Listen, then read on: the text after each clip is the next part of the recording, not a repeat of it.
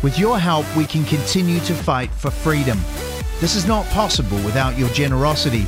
Join our quest for the truth and our freedom by simply visiting www.realitycheck.radio forward slash donate to make a difference today. We spoke to Nora Shayeb, coordinator Northland Toxin Awareness Group, back in August. We were discussing 1080, the predator free movement, and her mission raising awareness of the many pesticides threatening our health and environment. And you can um, search that out from our website for replay, still there. Today, she's back with us to talk about roadside spraying. You might remember that we had Jodie Bruning on uh, here at RCR a couple of weeks ago. We were talking about the European Commission's glyphosate license renewal and what that means for NZ. So um, you'll probably remember that. Nora, nice to have you back. Welcome back to RCR. Yeah, thanks for having me back. Well, it's good that we can talk more about these issues, right? Which have not been talked about or no one's listening. I don't know what, well, ever since, because I'm only just becoming fully aware, you know? Yeah, most people don't realize that uh, when the roadsides are being sprayed, that they're using toxins that are a serious health hazard. Um, people always think if a government does something, it can't be bad. I think. Yeah, right. yeah, exactly. Uh, that, where's the Where's the laughing clown sound effect? yeah, yeah. Uh, yeah. So, in contrary to what Jodie was talking about, was you know the agri-chemicals and the users of agri-chemical sprays are choosing to use them at their own peril. They they know you know they should have read the safety data sheets. They are trained um, to handle these toxins uh, according to the manufacturer's instructions. So they have a choice. Um, but who doesn't have a choice is the people who walk along a road or drive along a road, uh, not knowing that the roadside has been sprayed because the councils in general save a lot of money by not implementing the full safety standard procedures, which is why they always are saying, well, spraying glyphosate is the cheapest methods of managing the. the uh, oh, because it's because they don't do any any work behind behind that. That's yeah, well, what what the legal requirements are when you spray toxins in public is first you have to notify the public, which they do appear with a like tiny little ad in the local rag that nobody reads. Right. And um, so first you have to notify the public that you will be spraying and when. And when the spraying commences, you have to put up signage saying. Yeah um, this area is going to be sprayed with what, with what dilution, and then, if necessary, it needs to be cordoned off for a particular withholding time. Um, like in parks, you know, if you spray parks in a, or a playground, you can't let the children play in it for you know, a particular um, yeah. rolling period. Obvious. But that yeah. never happens. Really? That, no, it never happened. I mean, the, so they could be playing on that surface, let's say, or, or terrain the day after? Hours later. Right. Geez. Hours later. And we had some cases up here that uh, we've reported to our council where children got directly sprayed by a contractor, not accidentally, but he saw them walking in the street. So is he having a laugh or something? It's simply that the contractors seem to not take it serious. Or, I mean, they don't connect the dots. They are wearing a, a suit and a mask and gloves, and yet they spray directly over children. Yeah, I, mean, I can't. Uh, I can't work that one out. Uh, anyone who doesn't get that, uh, I can't explain that. Especially exactly. if you're signing up for the job of spraying it. Yeah. Not not knowing that the person you'd hired had that at the at the the first thing they think of when they're doing the job um, that that's that's a worry. So, uh, how do you think that happens?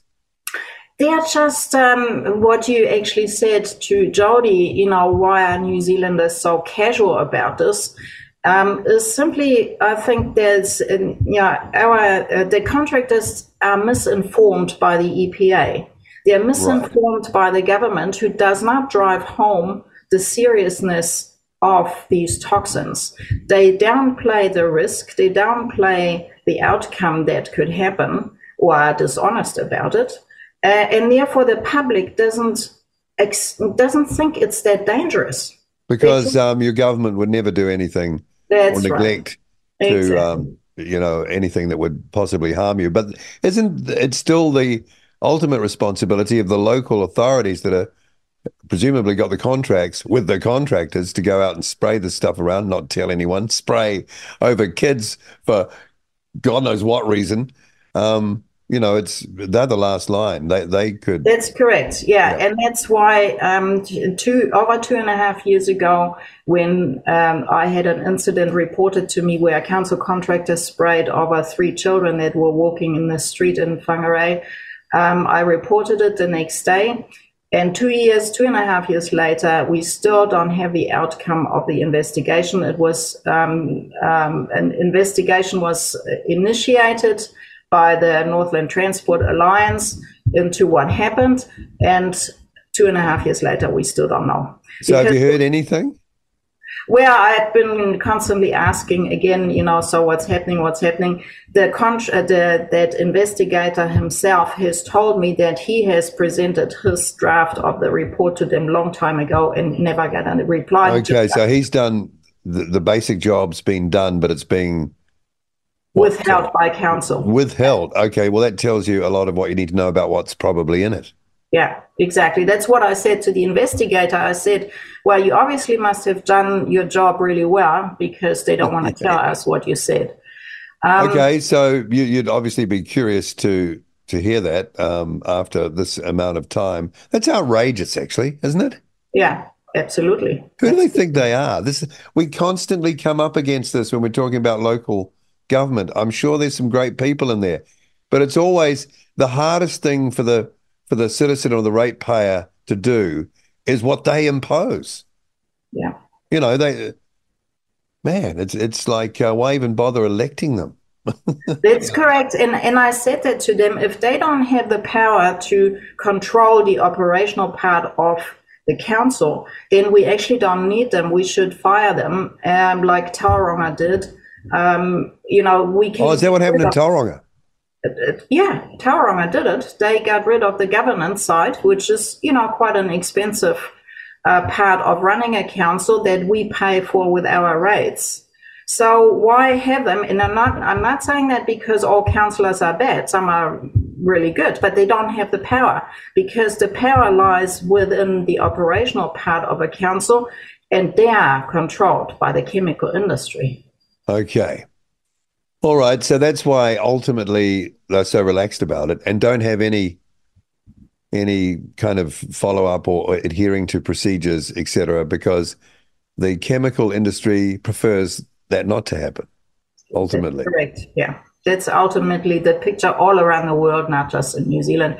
I mean, Bayer and and Syngenta and all these um, um, chemical giants run this planet. Really, people don't don't seem to understand, and they have so for a long, long time. It's the petrochemical industry. So, uh, but but that's so not why don't you know? Overarching question here is is doing that.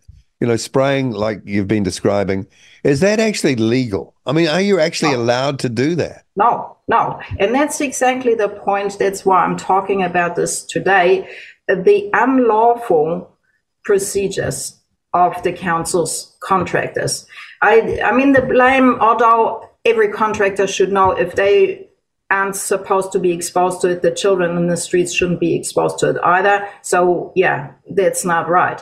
But ultimately, it's up to the council to monitor the way these um, contractors are operating. They're not doing that, and they're not actioning on complaints like we have made. So it's basically the unlawfulness. Let's you know, let's for a moment forget the debate how toxic glyphosate is, or metsulfuron, or picloram. Let's put that aside for a moment. The um, safety data sheets and the national safety standards, health and safety standards of New Zealand do clearly say do not expose the public accidentally to these chemicals. And there's, you know, the, the Health and Safety Employment Act has, you know, clearly described that if there's any even risk of accidental exposure, other methods need to be applied. And that's not happening. So what I was saying in the council meeting not long ago is in Europe, um, and, and Jodie said this before, uh, roadside spraying has been banned for a long time. Yeah. It's not because the Europeans are such enlightened people and they're good guys, because they're not. They're actually producing chemicals in Europe that are banned in Europe, but they're selling them to us. So they're not the good guys. Right. The reason why they are banning roadside spraying is because they are fully aware of the risk of litigation. You know, you, Yeah. you are not allowed to poison the public. That's simply a law everywhere in a civilized country. But yet, that's what they're doing here. And the only reason why they're getting away with it here is because people here in general still believe a government wouldn't do that. So, I'm, I'm trying to think of alternatives. So let's say, um, you know, uh, we um, thought experiment here. Suddenly, all these things are banned, right? You're not allowed to do this anymore. You're not allowed to use this stuff anymore. It's gone. You, it's, it's not a tool in your toolbox anymore. yeah. Could they still manage that problem with those chemicals, trying to address it now in another way that would still kind of be in the ballpark of what it costs, and and still have the same result? Is that possible? Because I guess you could argue, well, there's no alternative, you know, and if the right. Players that's are- well, that's actually not true because the alternative is mowing and slashing and mechanical. Um, the alternative, by the way, I just want to emphasize that, and it was made clear to me by the Reed advisory, is um, these supposedly non-toxic um, sprays create the same issues. They a um, you know, you kill the the weaker weeds and the stronger ones survive okay, and they get also stronger. create erosion and Yeah. acetic acid. People think acetic acid, which is the base of, of many of these so-called non-toxic sprays, is still highly corrosive. You know, you sp- if you ever open a bottle of white vinegar and hit your nose over it, uh, you know, you get hit your eyes and so on. So it's still corrosive. It still ends up in the waterways uh, changes the pH level of the soil and so on. So they are not the alternative. The alternative is simply mowing and slashing. Yeah, because there are. I've seen machines that uh, on big arms they just drive Yeah. along the road, and it, Yeah. uh, that's presumably how the spraying's done anyway as well. Yeah. So you know, okay, you're going to get some that are uh, more tricky than others, but on the whole, um, you know, there's there's machinery for that. That's correct, exactly. And machinery then that can avoid, you know, signposts and so on. It, Yeah. It's all there. It's all there. And the contractors don't have to worry about losing their job because instead of driving a machine that can poison their own bodies, they drive a machine that mows. Yeah, of course, you got to think of them spraying the stuff too. Yeah. Yeah. So um, the the alternatives are there. They're practiced in the whole of Europe. Even Australia does does mow their roadsides. Um, so Right. we can do it too. The the Um, only reason No, I was just going to ask you, how many times a year would those would they cycle round? that of course depends on the weather. Okay, You know, if it rains a lot, as we all know, you have to mow your lawn more often. right, um, gotcha. That's the, the, what people forget. The cost of using toxic pesticides is not just what's happening on the roadside; it's the health system, the public health system. You know, we have one of the highest cancer rates in the entire world. A high, Yeah, why is that?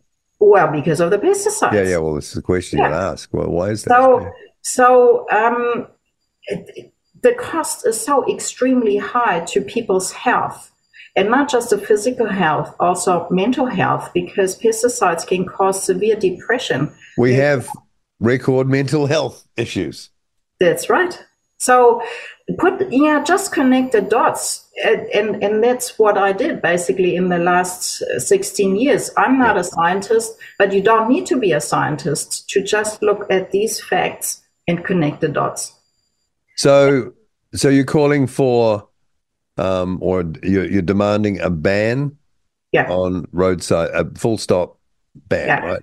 A, full stop ban on roadside spraying. There may be the occasional situation uh, where a particular weed needs to be taken out before it can Yeah. be replanted. Yeah, so you're not being also, spot silly about it. spraying. Yeah, Yeah, yeah. You, you have to just be very careful and don't So basically, it's it's a ban against blanket spraying of any pesticides because blanket spraying is unselective. It does nothing good for the environment. It creates erosion. If there is a, like I said, there may be a situation somewhere, but every situation needs to be handled individually and not well, just send out a guy with a machine and spray the shit out of that. Or excuse me, language. Um, wouldn't you? Yeah, wouldn't you use it um, as an opportunity if you're local government. Um, it surely benefits the community to have probably, well, young people, I won't say young men anymore, young men and women who otherwise would be hanging around on the street, you know, um, endlessly going around the kilometers and kilometers, hundreds of kilometers of roads in a particular area. You know, like they used to go up and down on the railway tracks back in the day, you know, those little gangs. Mm. Um, paying them well, they're going to be physically fit. I don't care if you even feed them on the job. They get the job done. Yeah. No problem at all.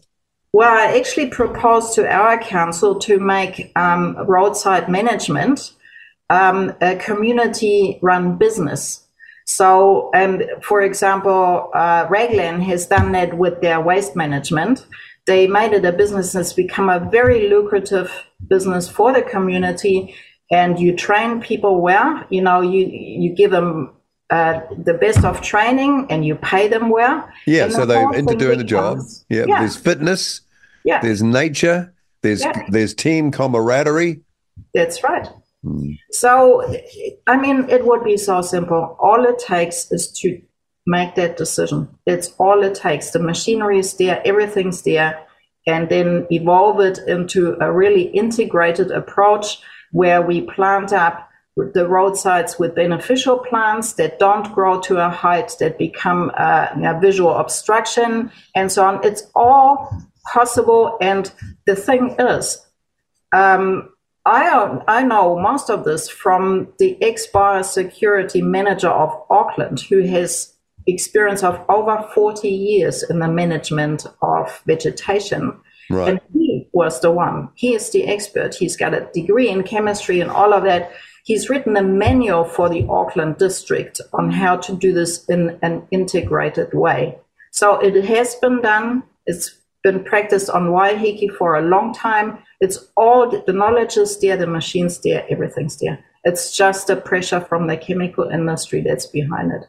You can't say you're 100% pure in your advertising and then have all these little murky things happening yeah, behind the exactly. scenes that, that if people exactly pull back that. the curtain, they go, oh my God, um, 100% pure. I don't know about that. Yeah. Right, um, have we missed anything? Anything? Last words? No, it's just that people need to realize that this unlawful behavior needs to be reported. So many people get sprayed and they don't know where to turn to. They should immediately contact their council and immediately lodge a complaint um, and tell them exactly what happened. If possible, even take pictures. If but you know that's not always possible when you're driving along. You can't pull out your mobile phone to take a, a picture or, or a video. But the unlawfulness of this behavior is what people need to understand, and the only way we can change this is by complaining about it. And if you get sprayed, get under the shower really quickly. I would imagine uh, as quickly as possible. Wash it off, but uh, unfortunately, skin and especially eyes absorb toxins very, very quickly. Yeah, yeah. Okay, Nora Shayeb, who is the coordinator, Northland Toxin Awareness Group. Nice to have you back. Um, Nora, thanks for coming back on RCR. I'm sure we'll talk again. Yeah, thank you, Paul. Looking forward to it. Thank you for tuning in to RCR, Reality Check Radio. If you like what you're listening to or dislike what you're listening to, Either way, we want to hear from you. Get in touch with us now. You can text us with your message to 2057, that's 2057, or email us at inbox at realitycheck.radio. We would love to hear from you, so connect with us today.